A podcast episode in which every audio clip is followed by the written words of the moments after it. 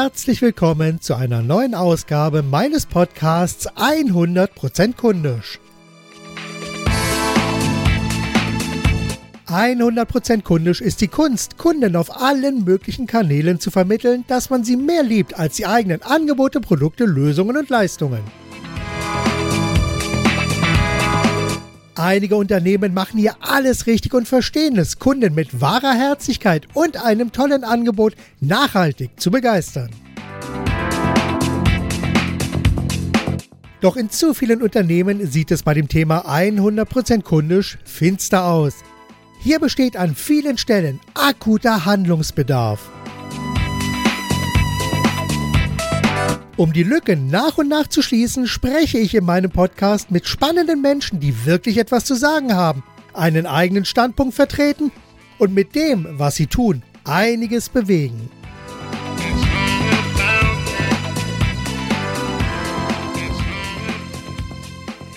Und heute habe ich wieder einen tollen Gesprächspartner, nämlich Jens Otto Lange, Autor des Buches Projekte starten mit Design Thinking, kreative Konzeptfindung mit System. Wer mich kennt, weiß, dass das Thema Design Thinking ist etwas, was mich schon seit sehr langer Zeit sehr beschäftigt. Und heute möchte ich dieses Thema mit einem absoluten Experten besprechen, der eben sich in seinem aktuellen Buch damit beschäftigt hat und zeigt, wie man Projekte mit Design Thinking startet.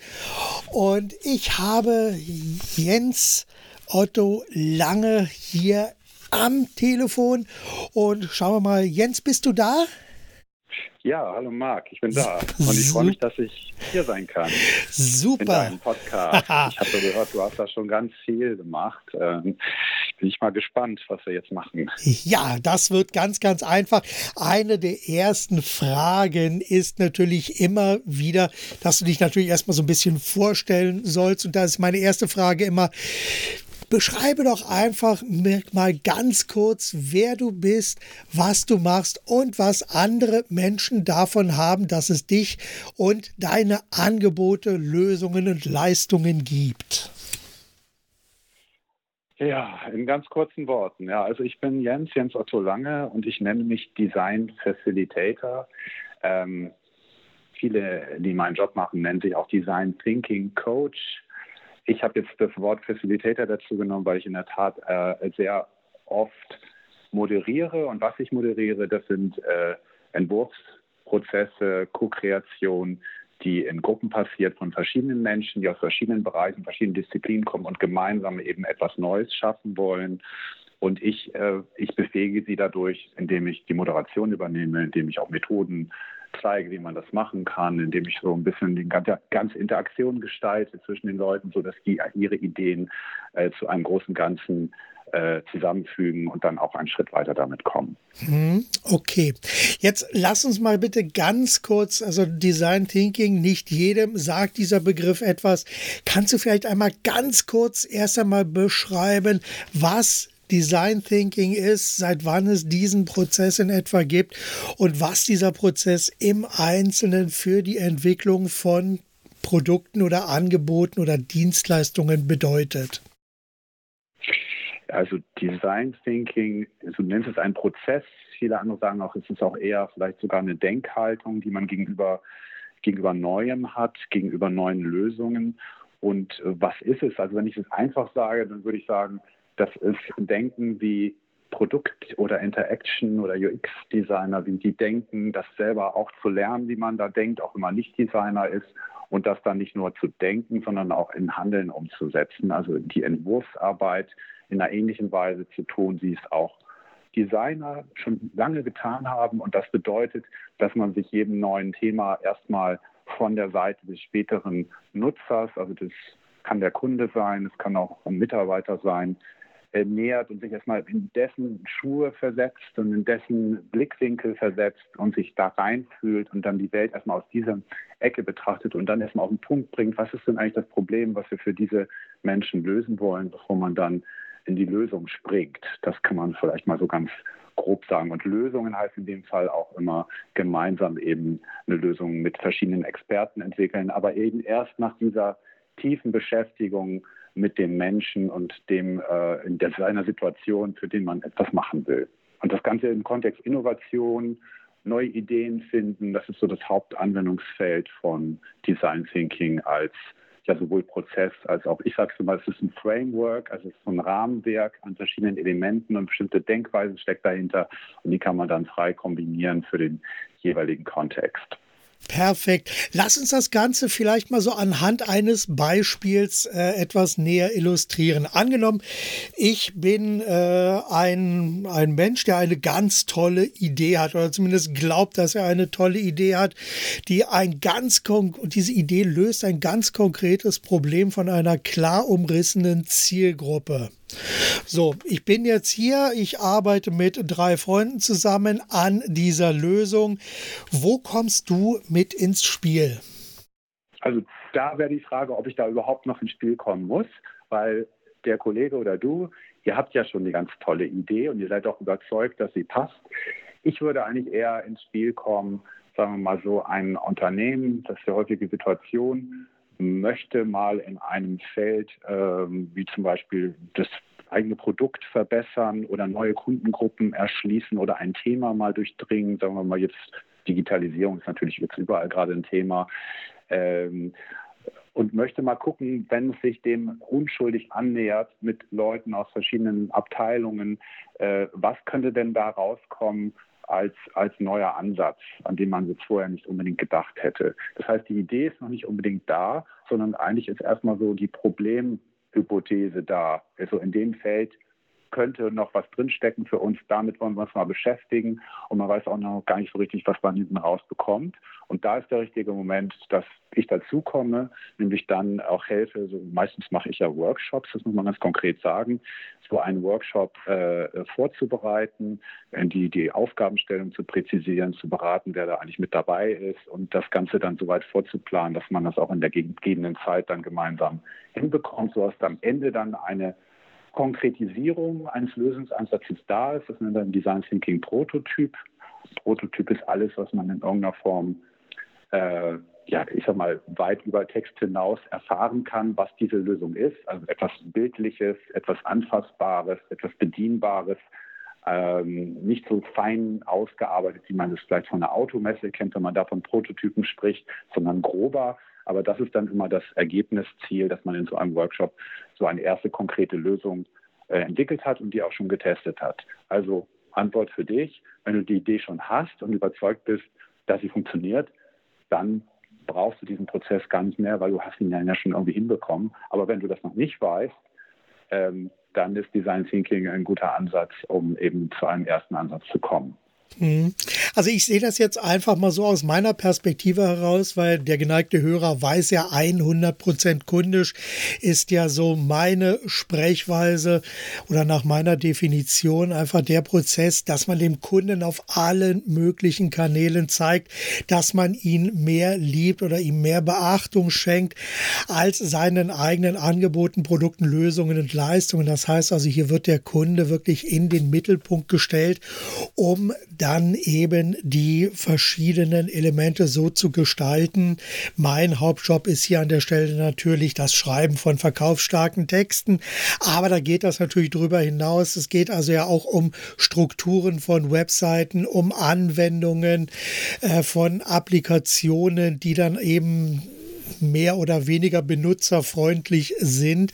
Und ich denke, dass ja Design Thinking genau auch hier so in den Prozess mit hineingeht, um einfach zu schauen, wie benutzen denn meine Kunden meine jetzt nehmen wir mal als Beispiel mein Programm oder meine Applikation, wie wird das tatsächlich genutzt und an welchen Stellen gibt es denn Probleme, wo hakt es, wo gibt es Missverständnisse? Habe ich das so halbwegs grob umrissen? Ja, lass mich ruhig mal dein Beispiel nochmal ausgreifen. Da reden wir ja quasi vom Marketingbereich im Unternehmen. Äh, wenn wir in allen möglichen Feldern einsetzen. Äh, Marketing, das greife ich gleich nochmal auf, aber eben Produktentwicklung ist ein klassischer Anwendungsbereich, auch Organisationsentwicklung. Auch wenn wir jetzt mal Marketing sehen, Ähm, Websites hattest du angesprochen beispielsweise. Ganz klassisches Feld, habe ich schon viel in meinem Beraterleben gemacht. Äh, die Firma sagt, ja, unsere Website müssen die neu ausrichten und wir haben da irgendwie gehört, mit Design Thinking kann man da ganz gut dran gehen. Und das kann man auch. Dann hat man zwar schon eine, einen Lösungsraum, hat man schon, nämlich die Website. Ja, ist jetzt nicht mal ganz was Neues, sondern es gibt weiterhin eine Website. Aber wie das dann genau auf dieser Website passiert, da würde man, ich erinnere mich auch an so einen äh, Workshop mit einem Medizinanbieter, wo wir das ziemlich äh, ähm, beispielhaft gemacht haben. Da würde man jetzt erstmal ungefähr die Hälfte der Zeit damit verbringen, ähm, rauszufinden, wie denn, wie du es auch jetzt sagtest, wie nehmen eigentlich die Kunden oder die Nutzer oder die, die Besucher dieser Website, wie nehmen die die eigentlich wahr? Wer ist das überhaupt genau? Was wollen die eigentlich davon erreichen? In welcher Phase befinden die sich, wenn die da draufkommen? Was wollen die da lesen? Was haben sie für Probleme? Was, was funktioniert für sie nicht?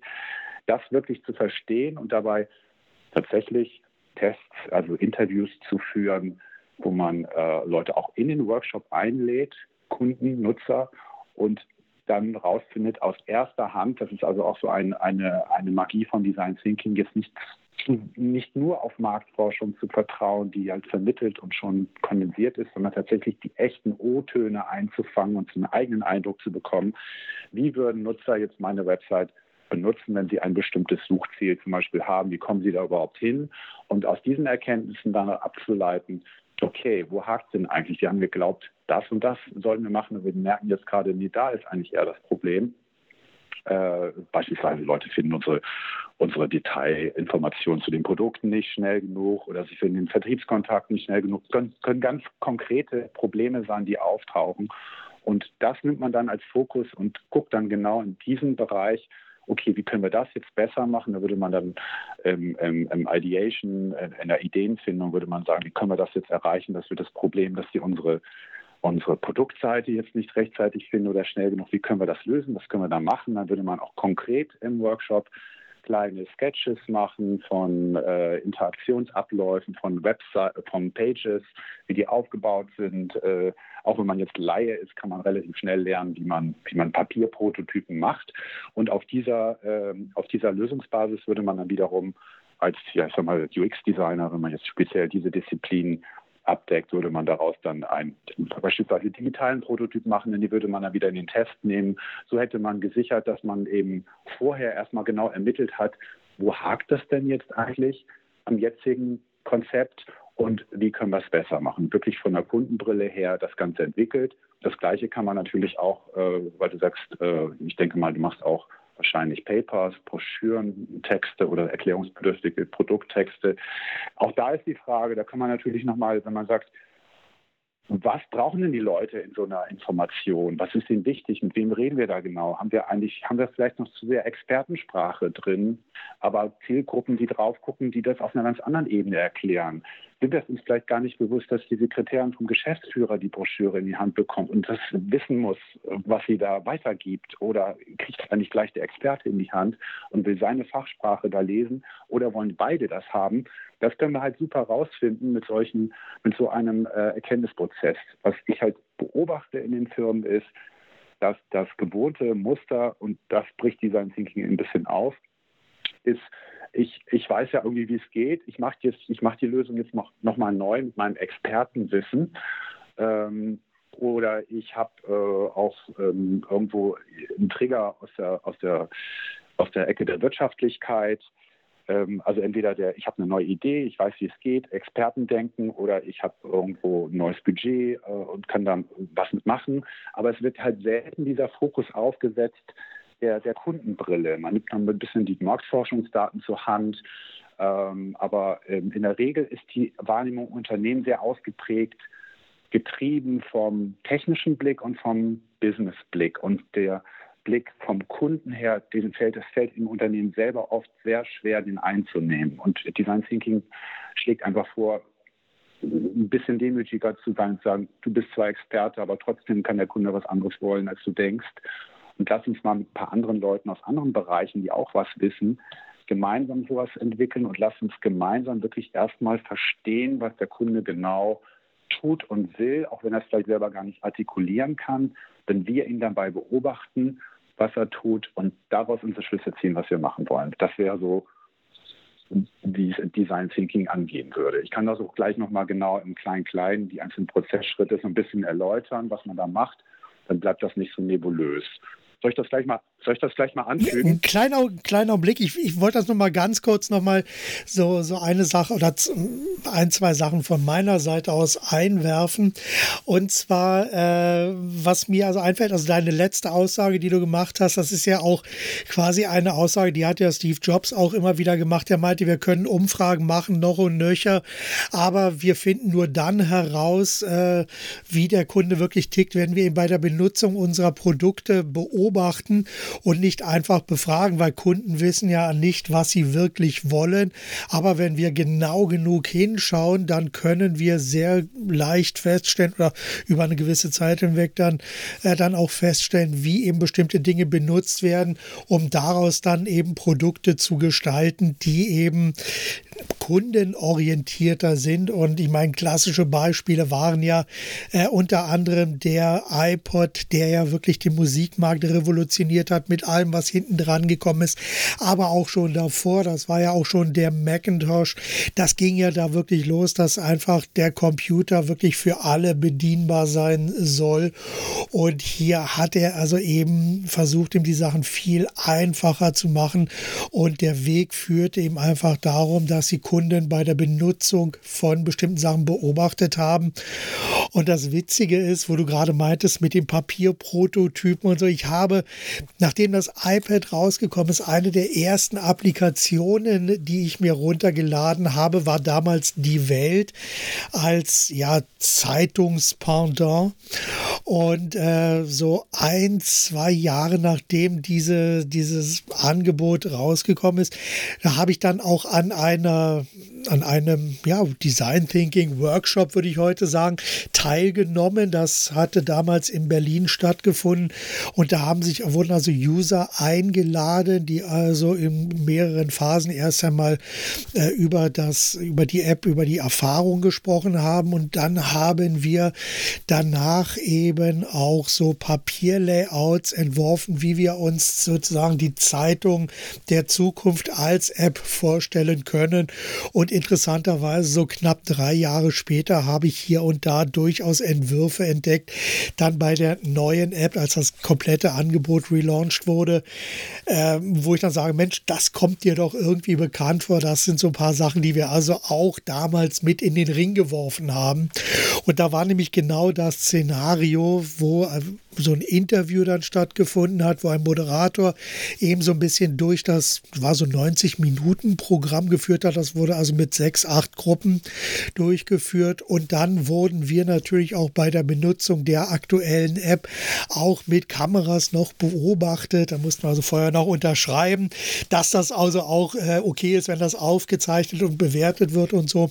Also die haben sich da sehr, sehr gut, sehr, sehr groß Mühe gegeben, um einfach erstmal zu verstehen, wie wird denn das Angebot Tageszeitung, was wir ja seit Jahrzehnten gewohnt sind mit großen Zeitungen, wie kann man dieses Angebot in ein kleines Format auf ein Pad transportieren? Und jetzt mal abgesehen vom Inhalt her, aber zumindest von der Aufmachung her, war das, war die Welt für mich immer ein sehr Medium, was ich sehr gerne zur Hand genommen habe. Und von daher, das, das beschreibt, glaube ich, schon mal ganz gut so diesen einzelnen oder diesen Prozess im Großen und Ganzen. Und du hast ja gerade angeboten, du kannst das auch die einzelnen Schritte mal beschreiben, wie das ausschaut. Und das wäre tatsächlich auch meine nächste Frage gewesen. Wie kann ich mir das jetzt konkret vorstellen? Ja, vielleicht erstmal nur zu dem deiner Erfahrung. Du warst ja quasi dann Nutzer in einem, ich denke auch Design Thinking äh, orientierten Workshop. Insofern hast du das quasi von der Seite des Nutzers ja auch schon dann mal erlebt. Ich hörte sich sehr danach an. Wie es jetzt genau äh, läuft, also es gibt ja verschiedene Prozessmodelle oder Visualisierungen, wie Design Thinking gezeigt wird, wie es funktioniert. Ähm, ich sage mal so, das am weitesten, breitesten von vielen Praktikern genutzte Visualisierungsmodell ist der sogenannte Double Diamond, die doppelte Raute. Das muss man sich wirklich vorstellen wie zwei Rauten hintereinander, in der Mitte Zusammenlaufen. Und äh, ähm, darin, darüber kann man legen ein sehr bekanntes Modell, was im deutschsprachigen Raum sehr, sehr breit äh, bekannt ist, nämlich das von der D-School Potsdam, die sechs Bubbles des Design Thinking Prozesses. Und die ersten drei Bubbles sind im ersten Diamond, im ersten Diamanten. Und da äh, geht es darum, erstmal den Blick zu öffnen. Deswegen geht der Diamant auf, die Raute geht auf bis zur breitesten Ausdehnung, nämlich möglichst viel zu verstehen, wer ist der Kunde, was hat er für, oder der Nutzer, wir reden eigentlich immer vom Nutzer, aber es ist manchmal noch jemand anders, ist das der Kunde. Äh, was, was hat er eigentlich für einen Kontext, wo tritt es eigentlich, also was hat er eigentlich für eine Le Lebenswelt, in welcher Erfahrung, in welchem Kontext tritt, tritt er in Kontakt oder sie in Kontakt mit diesem äh, mit, mit, mit diesem Problem, was wir vermuten, oder welches Problem gibt es da eigentlich genau? Meistens gibt es nur so eine grobe Formulierung und die muss man dann nochmal genau herausfinden. Das ist dann die, äh, die Phase des Verstehens, äh, wo man erstmal als Team sich einig, wie versteht man eigentlich die Aufgabenstellung, welche offenen Fragen hat man, äh, was ist jetzt eigentlich, äh, äh was will man jetzt eigentlich wissen, was man noch nicht weiß. Und davon geht es dann in dieses, äh, in die, in, in, die Observe, in die Beobachtungs- und Einfühlungsphase. Das ist sozusagen der offenste Punkt, wo du dann wirklich mit äh, Nutzern sprichst oder Interviews führst oder sie beobachtest, während sie etwas tun oder dich quasi auch selbst begibst in diese Nutzersituation. Ähm, äh, das äh, populärste, was man da tut, sind tatsächlich qualitative Interviews führen. Wenn es schon eine Lösung gibt, die verbessert werden soll, dann gestützt durch einen kleinen Test, Aufgabenlösung. Wenn es noch keine Lösung gibt, ist es erstmal ein ganz offenes Interview. Das macht man meist mit mehreren äh, aus der Nutzergruppe. Also so, es gibt die magische Zahl fünf. Mit fünf Interviewpartnern kann man relativ gut verstehen, was ist hier genau los, wo sollten wir uns darauf fokussieren, wo taucht immer wieder das gleiche Thema auf, was wir so noch nicht gesehen hatten. Und, ähm, und danach geht es dann in, äh, in die Verdichtung dieser Erkenntnisse die sogenannte Synthese. Das heißt, man versucht dann die, aus diesen Erkenntnissen etwas abzuleiten und eine, eine präzisere Problemformulierung zu machen. Das ist dann der sogenannte Point of View, also der Blickwinkel, auf den man dann auf diese Thematik schaut. Aus welcher, wessen Kundennutzersicht, in welchem Kontext genau schauen wir jetzt drauf und was passiert jetzt da genau, was wir lösen wollen. Das heißt, äh, nach diesem äh, Beschäftigung mit den Kundenbedürfnissen formuliert man dann das Problem nochmal präziser, was man lösen will. Das macht man ja sonst nicht. Man nimmt das immer für gegeben. In diesem Fall wird das nochmal präziser formuliert. Und das ist dann der der Ausgangspunkt für die zweite Raute. Warte mal, ganz, ganz, ganz, ganz kurz. Also äh, das ist ja, das ist, wir haben ja, wir haben ja im Grunde genommen jetzt zwei Punkte. Da muss ich jetzt mal ganz kurz, äh, dass ich das so ein bisschen auch nochmal für mich zusammenfasse. Weil das äh, ist natürlich auch, ähm, erst einmal geht es ja darum, äh, sozusagen die, den, das, die, das Problem zu beschreiben.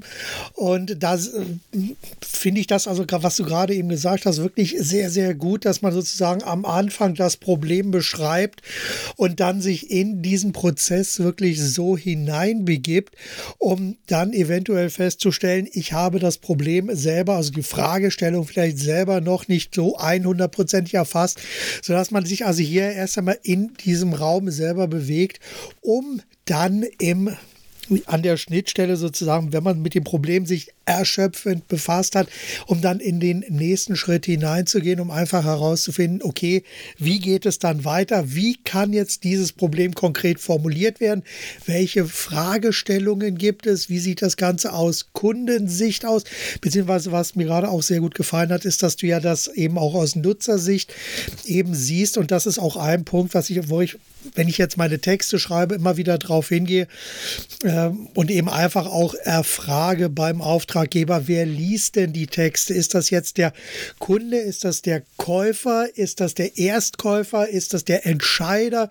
Ist das vielleicht der Abzeichner? Der, jeder hat so einzelne Herausforderungen und braucht einzelne andere Informationen. Und das muss ich natürlich zuerst erfragen, damit ich dann auch den entsprechenden Content eben so produzieren kann, dass für jeden etwas dabei ist und jeder dann eben auch abgeholt und verstanden wird und dann eben auch eine Entscheidung getroffen werden kann, die eben für den Abzeichner dann eben auch die notwendigen Input, die notwendigen Input beinhaltet. So, jetzt haben wir also den Problemraum soweit abgedeckt. Dann geht es weiter hin zur Lösung. Genau, der Problemraum. Das ist eine gute, gut, dass mir das nochmal anbietet. Der Problemraum ist tatsächlich die erste Raute, ist der Problemraum. Also das kann man sagen, das umkreist den Problemraum. Den haben wir dann verengt. Das ist auch eine Entscheidung, zu sagen, wir als Team, das muss man ja jetzt auch dazu sagen, das macht man nicht alleine, sondern das macht man immer im Team von möglichst divers äh, orientierten Leuten. Insofern verschiedene fachliche oder auch persönliche äh, äh, Erfahrungen äh, sollten da zusammenfließen. Das heißt, es gibt immer so ein bisschen Wisdom of the Team, of the Crowd, zu sagen, okay, wir könnten zwar das Problem fokussieren, aber auch das oder das. Wir glauben aber jetzt, dass das, was wir da gefunden haben, das relevanteste ist. Und die anderen Teile lassen wir jetzt so ein bisschen hinter uns. Das ist auch mal ein schmerzhafter Punkt, diese Verengung, weil wir sagen, okay, wenn wir ein, eine kleinere Sache, die wir auch als hochrelevant sehen, lösen, haben wir einen größeren Hebel, als wenn wir so alles auf einmal lösen wollen. Und dann von dieser Mitte her ausgehend, Problemraum ist quasi jetzt geschlossen, geht es dann wieder auf in die zweite Raute und man hat dann das Problem vorher auch umformuliert in eine aus Nutzersicht formulierte offene Fragestellung, die sogenannte Wie können wir Frage oder in Englisch How might we Question, ist auch so ein ganz wichtiges Tool im Design Thinking Prozess. Wie können wir, äh, ähm, wie können wir es schaffen, dass beispielsweise äh, die äh, Expertenleser der Broschüre XY, die du beschrieben hast, ähm, sich gut bedient fühlen, ohne dass wir Laien, die einfache Sprache brauchen, abschrecken. Das wäre jetzt irgendwie so zum Beispiel ein Beispiel. Wie können wir Frage? Und das ist dann die Grundlage für Ideenfindung. Das heißt, das Team gibt sich dann einen abgegrenzten Zeitraum, wo es in Kreativitätstechniken äh, neue Ideen entwickelt. Das kann alles Mögliche sein, klassisches Brainstorming, Brainwriting, Skizzen machen. Ähm, bei mir hat sich sehr bewährt, dass tatsächlich Leute sofort Skizzen machen, wie sie sich das bildlich vorstellen, die Lösung. Und daraus wird dann konstruiert wieder eine Auswahl, welche der Ideen funktionieren für uns am besten. Das bewertet wieder das Team und dann wird es runtergebrochen in mehreren Schritten erst als kleine ich sag mal, Story aus der Zukunft mache ich immer gerne, dass die, dass die Idee, die ja nur ein, manchmal eine Haftnotiz ist mit einem Wort drauf, dass die weiter ausformuliert wird in eine, äh, in eine kleine, in ein kleines Narrativ, eine kleine Geschichte, so dass man nochmal versteht, das war der Nutzer, der hat das Problem, da kommt die Lösung und dann ist ja, dann ist das Happy End, weil die Lösung so und so funktioniert. Und davon ausgehend kann man dann ganz konkret das auch bauen, für einen Test zum Beispiel. Wir hatten schon angesprochen, Prototyping kommt dann nämlich als nächster Punkt. Ähm, konkret in einem Papierprototyp, digitalen Prototyp, Story-Prototyp, das kann ein kleines Schauspiel sein. Ähm, manchmal sind es auch so räumliche Arrangements. Es kommt so ein bisschen aufs Thema an. Mit Lego kann man viel machen. In Remote jetzt äh, natürlich Remote-Workshops müssen wir mit digitalen, visuellen Whiteboards arbeiten. Da habe ich auch sehr gute Erfahrungen gesammelt. Da muss man natürlich noch ein bisschen Toolkenntnis mitvermitteln, äh, was man bei diesen, äh, bei der Hardware, die man im Raum liegen hat, jetzt nicht so muss. Da wissen die meisten Leute, wie man eine Schere bedient und Papier und Stift und so weiter. Und dann kommt noch die Testphase. Damit schließen wir dann ja quasi so die ersten, den ersten Durchlauf durch den Prozess dass man dann nochmal mit den Nutzern, mit denen man vorher die Interviews geführt hat, um rauszufinden, was für sie nicht funktioniert, nochmal einen Test macht und dann diesen Prototyp überprüft, inwieweit der äh, funktioniert. Und dann hat man eine neue Erkenntnis, dann hat man entweder ein Konzept, mit dem man dann weiterarbeitet. In der Regel muss man dann noch weitere sogenannte Iterationen fahren. Das heißt, in der, in der Regel lernt man auch vom Test ein bisschen was und kann den Prototyp wieder ein bisschen besser machen dann läuft das im Grunde in diese, in diese übliche Arbeit von, ich entwickle es ein bisschen weiter, ich überprüfe es nochmal, entwickle es ein bisschen weiter, was in den meisten äh, kreativen äh, Produkten ja der Fall ist. Also wenn du im Marketing tätig bist, kennst du es wahrscheinlich auch, dass man mit einem Loop noch nicht fertig wird, sondern dass man mehrere hat. Aber in, die, in so einem Workshop-Setup, was so anderthalb bis zwei Tage ist, oder sag mal so, ich habe einen quasi Standard-Workshop ja auch in diesem Buch beschrieben, äh, den ich Innovation Starter nenne. Der besteht aus drei Tagen. Da hat man den ersten Tag Problemraum fassen, zweiter Tag Lösung entwickeln, Prototypen testen und dritter Tag präsentieren natürlich und dritter Tag dann aus der Lösung, die die, die die, höchste Energie entwickelt haben und die Gruppe dann sagt, das wollen wir auch wirklich weiterführen, lass uns mal dranbleiben, daraus dann auch tatsächlich ein Projekt schneiden, weil ein Projekt schneiden in einer Organisation bedeutet ja auch immer so ein paar Rahmenbedingungen klären, wer ist eigentlich dabei, haben wir eigentlich ein Budget, was ist die Zeiterwartung, also dass wir das in den dritten Tag legen, so eine Art Kick-off, äh, das ist äh, im Grunde auch äh, ein großer Teil in dem Buch, dass ähm, dass das sehr, sehr detailliert dargestellt wird, wie man sowas aufbauen kann, weil ich halt immer merke, äh, viele interessieren sich das auch so ein bisschen nebenbei, nicht in der Hauptrolle wie ich, im Unternehmen anzuschieben, dass man so arbeitet. Das ist ja auch eine neue Form des Arbeitens, das ko-kreative Arbeiten. Und äh, wollen das auch gerne ein bisschen selber, nachdem sie im Kurs ein Training gemacht haben, ein bisschen selber lernen, kultivieren für sich. Und das ist eigentlich äh, das Buch für diese Zielgruppe. Also die Leute, die das sehr viel machen, äh, dieser, die Vollprofis sind, die können sicherlich auch noch die eine oder andere Anregung rausziehen. Aber gerade für die, die so anfangen, sich damit zu beschäftigen, äh, für die ist es vorwiegend gedacht als ja, sehr genaue Anleitung, wie man sowas gestalten kann, die man dann entweder so umsetzt, weil man erstmal ein bisschen Sicherheit haben will oder wo man dann auch Varianten macht, wenn man ein bisschen äh, ähm, mehr Praxis gewonnen hat. Ja, also du hast im Grunde genommen wirklich, also zum einen hast du auch ein bisschen beschrieben, wie ich ja auch an, an, an Kundenprojekte auch herangehe. Also ich merke da an vielen Stellen, dass wir da sehr, sehr ähnlich ticken und auch eine sehr ähnliche Brille aufhaben.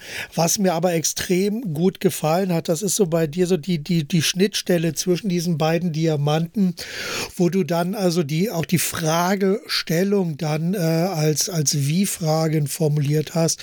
Und ich benutze hier gerne ein Zitat, was ich also von Tony Robbins mal mitgenommen habe. Das ist nämlich die Qualität der Fragen entscheidet über die Qualität der Antworten. Das heißt also, Fragen können mich in eine Ecke drängen. Das sind typischerweise die typischen Warum-Fragen. Warum funktioniert etwas nicht? Da bekomme ich natürlich wunderbar auch die passenden Antworten, meistens Rechtfertigungen. Äh, aber diese Antworten und diese Rechtfertigungen, die bringen mich kein Stück weiter. Wenn ich aber Wie-Fragen stelle, wie können wir etwas besser machen? Wie können wir etwas anders machen? Wie können wir besser den Kunden verstehen? Wie können wir Probleme identifizieren und wie können wir Probleme lösen? Also die Hörer merken sicherlich jetzt schon, dass Wie-Fragen eine wahnsinnige Energie haben, um einfach auch die Qualität der Antworten wirklich so signifikant zu verbessern. Und ich finde also, dass diesen Prozess, den du gerade eben beschrieben hast, wirklich sehr, sehr anschaulich, um hier einfach zu zeigen, wie es doch anders gehen kann und wie man mit den richtigen Fragestellungen und auch einem Ablauf, was du ja hier auch Design Challenge äh, in deinem Buch auch als Design Challenge bezeichnest. Das finde ich einfach wahnsinnig spannend und das sollte man sich eben bei seinen eigenen Angeboten, Produkten, Lösungen und Leistungen, zum einen, wenn man neue Sachen entwickelt, einfach mal diesen Prozess für sich selbst auch durchlaufen und äh, idealerweise natürlich auch, wenn die Produkte, Angebote, Lösungen und Leistungen schon etabliert sind, dann sollte dieser Prozess auch in regelmäßigen Abständen, also meiner Erfahrung heraus immer wieder durchlaufen werden, weil ja, wie du ja auch schon gesagt hast, so ein Workshop ist ja immer so eine gewisse Bestandsaufnahme äh, vom, von einer Jetzt-Ist-Situation, aber 18 Monate später gibt es neue Erkenntnisse, da gibt es also weitere Erkenntnisse und da gibt es vielleicht neue Fragestellungen, die man mit einbringen kann. Eventuell findet man heraus, dass man ein Kundenproblem gelöst hat, was es gar nicht gibt, aber wenn man den Kunden eben so ein bisschen über die Schulter schaut, merkt man, Mensch, da gibt es es noch ein paar Fragen. Da können wir dem Kunden tatsächlich mit unseren Angeboten, Produkten, Lösungen und Leistungen einen weiteren Mehrwert geben. Habe ich das so halbwegs vernünftig zusammengefasst? Ja, also ich, ich würde sagen schon. Also vielleicht auch für, also ich komme ja tatsächlich, äh, die, meine ersten Berufsjahre war ich auch äh, eher im Marketing und auch in ähnlichen Rollen, wie ich das bei dir raushöre, zum Teil unterwegs. Und da kam ja auch eigentlich diese Erkenntnis her, unabhängig davon, als ich dann Design Thinking kennenlernte, dass äh, kreative Findungsprozesse für Konzepte insbesondere, dass die immer so iterativ funktionieren und wenn man wenn man Marketing und Kommunikation verinnerlicht hat, hat man sowieso schon dieses Zielgruppendenken in der Regel. Was man dann den, den, Auftraggebern oder den Geschäftspartnern halt auch immer noch mal wieder erklären muss, wie man da denkt. Und von da war es dann auch eigentlich kein großer Schritt mehr zu sagen, okay, äh, was, was kann jetzt Design Thinking da noch zufügen, weil das war dann, das dann noch mehr zu systematisieren, was man, ich glaube, wenn man wenn man so dieses klassische Kommunikationsdenken hat, dann ist man da schon ziemlich gut aufgestellt. Ingenieure zum Beispiel haben das aber zum Beispiel eher nicht oder Banker oder also deshalb musste ich halt auch gerne in meiner Arbeit der letzten zehn Jahre in bestimmten äh, Fachdisziplinen ist das eben noch, noch viel weniger ausgeprägt. Selbst im Marketing sagen wir ja oft, ja, wir wissen es ja eigentlich alles schon. Wir wissen ja, was die Kunden wollen, wir haben es ja in der Marktforschung. Da gibt es dieses Moment auch noch. Aber es wird immerhin über deren Bedürfnisse gesprochen. Das gehört quasi mit zum zum Handwerk, dass man von der Zielgruppe denkt. Äh, aber ja, brauche ich dir, glaube ich, als Text, wenn du Text äh, schreibst, dann äh, so, absolut. Aber wenn man eben noch Leute aus anderen Bereichen dabei hat, die sind oft so verhaftet dann auch in der technischen Perspektive, der Möglichkeiten, der Faszination des, des technisch Möglichen oder in so Business-Fragen, die, also man muss eigentlich schon, bevor man die erste Idee hat, muss man schon wissen, was, was sie bringt, also so, äh, äh, äh ob sie finanzierbar ist oder so. Also denen das Denken äh, in dieser Form, dass man sich zum Beispiel erst eine gewisse Chance gibt, offen zu bleiben, zu lernen, was Kunden oder Nutzer wirklich brauchen, nicht alles selber anzunehmen und dann auch diese Constraints, das, was man selber dann wirklich machen kann, erst ans Ende vielleicht dann zu legen, zu sagen, ja, das machen wir jetzt, das machen wir jetzt nicht aus dem und dem Grund. Das ist für, für viele Menschen auch erstmal so zu lernen, so zu denken und so an Probleme heranzugehen, das fällt mir halt immer wieder auf. Und im, im Grunde ist es ja, also es, Design Thinking kommt jetzt her wie so eine geschlossene Methodik. Ähm, man muss allerdings sagen, wenn man das mal so verinnerlicht hat, dieses Denken, was dahinter steht, eigentlich ganz einfach gesagt, ich überlege erstmal, für wen mache ich das und welches Problem will ich für diese Person lösen. Wenn man diese einfache Frage einfach erstmal immer im Kopf hat, dann ist schon viel gewonnen. Und man kann auch mit einzelnen Elementen aus diesem ganzen Modell vom Design Thinking eine Menge machen. Du hast gerade die Wie können wir Frage, also die Neuformulierung des Problems als offene Frage äh, nochmal thematisiert. Das ist zum Beispiel so ein Werkzeug, das kann man für sich auch alleine benutzen, wenn man erstmal Probleme versucht mit der offenen Frage zu formulieren. Dann hat man eben nicht gleich eine Lösung schon drin, sondern hat man erstmal so ein, ja, was gibt es denn jetzt für Möglichkeiten, wie wir das machen können? Wir sind optimistisch, wir können das machen, wir können das zusammen machen und wir halten uns das jetzt noch mal ein bisschen offen, wie wir es genau machen. Wenn man das erstmal im Kopf hat, dann hat man schon eine Menge geschafft.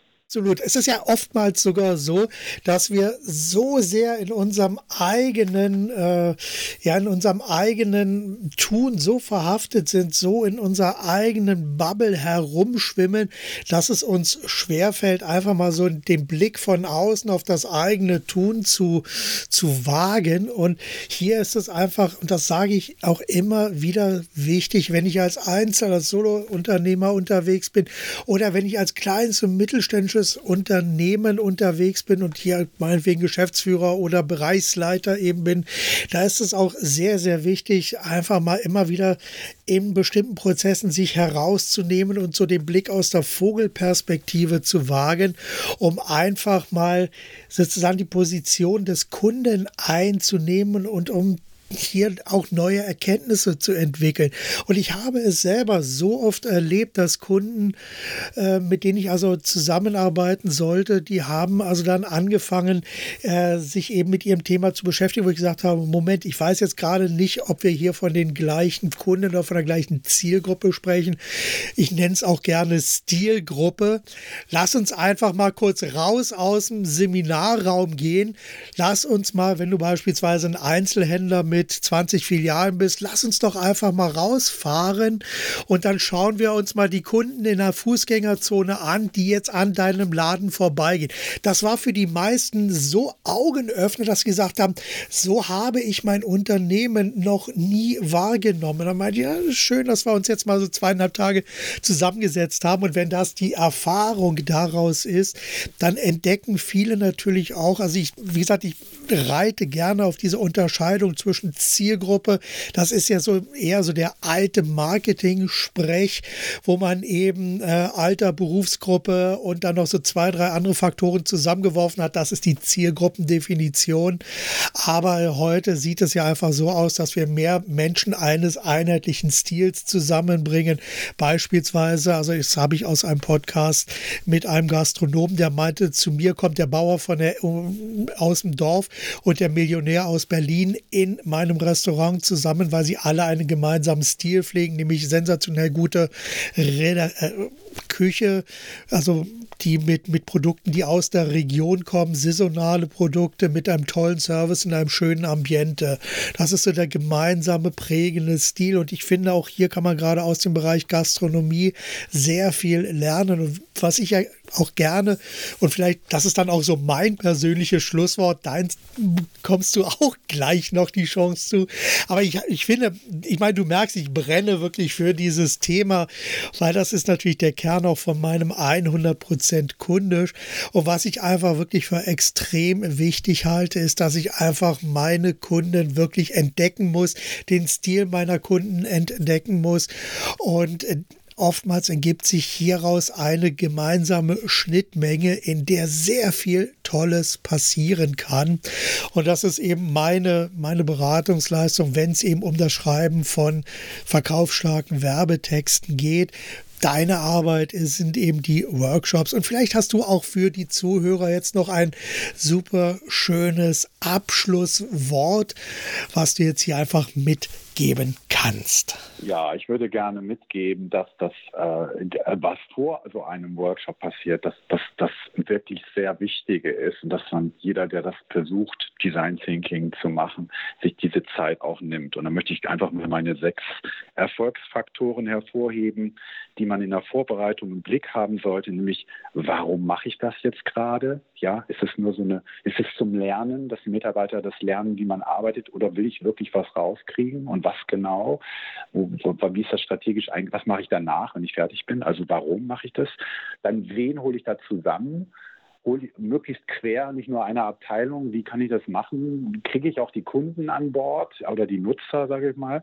Darüber, das ist der zweite Faktor. Der dritte ist, wo mache ich das? Jetzt müssen wir gerade alle remote arbeiten, aber eigentlich spielt der Raum eine sehr große Rolle. Kann ich in irgendeine Fabrikhalle gehen, wo tatsächlich die Betroffenen sind oder in einen Laden? Ja, ich habe auch schon in der Fußgängerzone mal äh, Design Thinking Workshop gemacht. Ähm, Prozess ist vorgegeben, aber wie glieder ich das? Mache ich zwei Tage, gehe ich über einen längeren Zeitraum, mache ich ein richtiges Projekt über einen längeren Zeitraum und äh, dann vielleicht noch die Frage, wie will ich das Ganze so in Aktion kriegen? Welche, welche, welche, welchen Stil will ich da fahren? Was will ich da auch kulturell vielleicht erreichen in meinem Unternehmen? Und das, der sechste Punkt ist, äh, dass äh, ich wissen muss, was ich danach damit machen will. Ich nenne es die 6P, Purpose, People, Place, Process, Pace und Project. Ah, wunderbar. Vorbereitung ist alles. Und für alle Leser, die also jetzt hier ein oder für alle Zuhörer, die jetzt einsteigen wollen, also von meiner Seite aus eine absolute Leseempfehlung und nicht nur eine Lese, sondern idealerweise auch eine Umsetzungsempfehlung. Das ist einfach das Buch Projekte starten mit Design Thinking. Wie gesagt, das, ich halte das also für essentiell wichtig, um hier einfach sein eigenes Handeln zu verstehen verstehen, um einfach den Kunden besser zu verstehen und um dann eben aus diesen beiden Kreisen eine größtmögliche Schnittmenge herzustellen, in der dann eben Produkte, Angebote, Lösungen und Leistungen ihren Markt finden. Ja, Jens, mein Vielen, vielen Dank. Erst einmal, dass du dir die Zeit genommen hast für dieses wirklich tolle, informationsstarke Interview. Ich denke, da ist eine Menge schon gesagt worden. Ich glaube, wir könnten sicherlich noch ein paar Tage mehr über dieses Thema sprechen. Ich meine, das würde wahrscheinlich den Rahmen etwas sprengen. Äh, aber erst einmal vielen Dank, dass du für meine Hörer und für mich da warst, um diesen Prozess erst einmal etwas näher zu beschreiben. Ich packe wie immer alle Links und auch den Link zum Buch mit in die Show Notes hinein. Und von daher kann ich einfach nur sagen, startet mit Design Thinking, versetzt euch in eure Kunden hinein und schafft Angebote, Produkte, Lösungen, Leistungen, die Kunden nicht nur zufriedenstellen, sondern im Idealfall so sehr begeistern, dass sie zu Fans werden. Okay, Jens, ich wünsche dir alles Gute und bis zum nächsten Mal. Ciao. Das war's für heute. Vielen Dank, dass ihr euch die Zeit für den Podcast 100% kundisch genommen habt und vielen Dank auch dafür, dass wir euch ein Stück weiter mit Ideen und Inspirationen auf eurem Weg begleiten durften. Bis zum nächsten Mal, seid 100% kundisch, denkt mit eurem Herzen, gebt alles und vor allem macht es richtig gut. Euer Marc Perl Michel.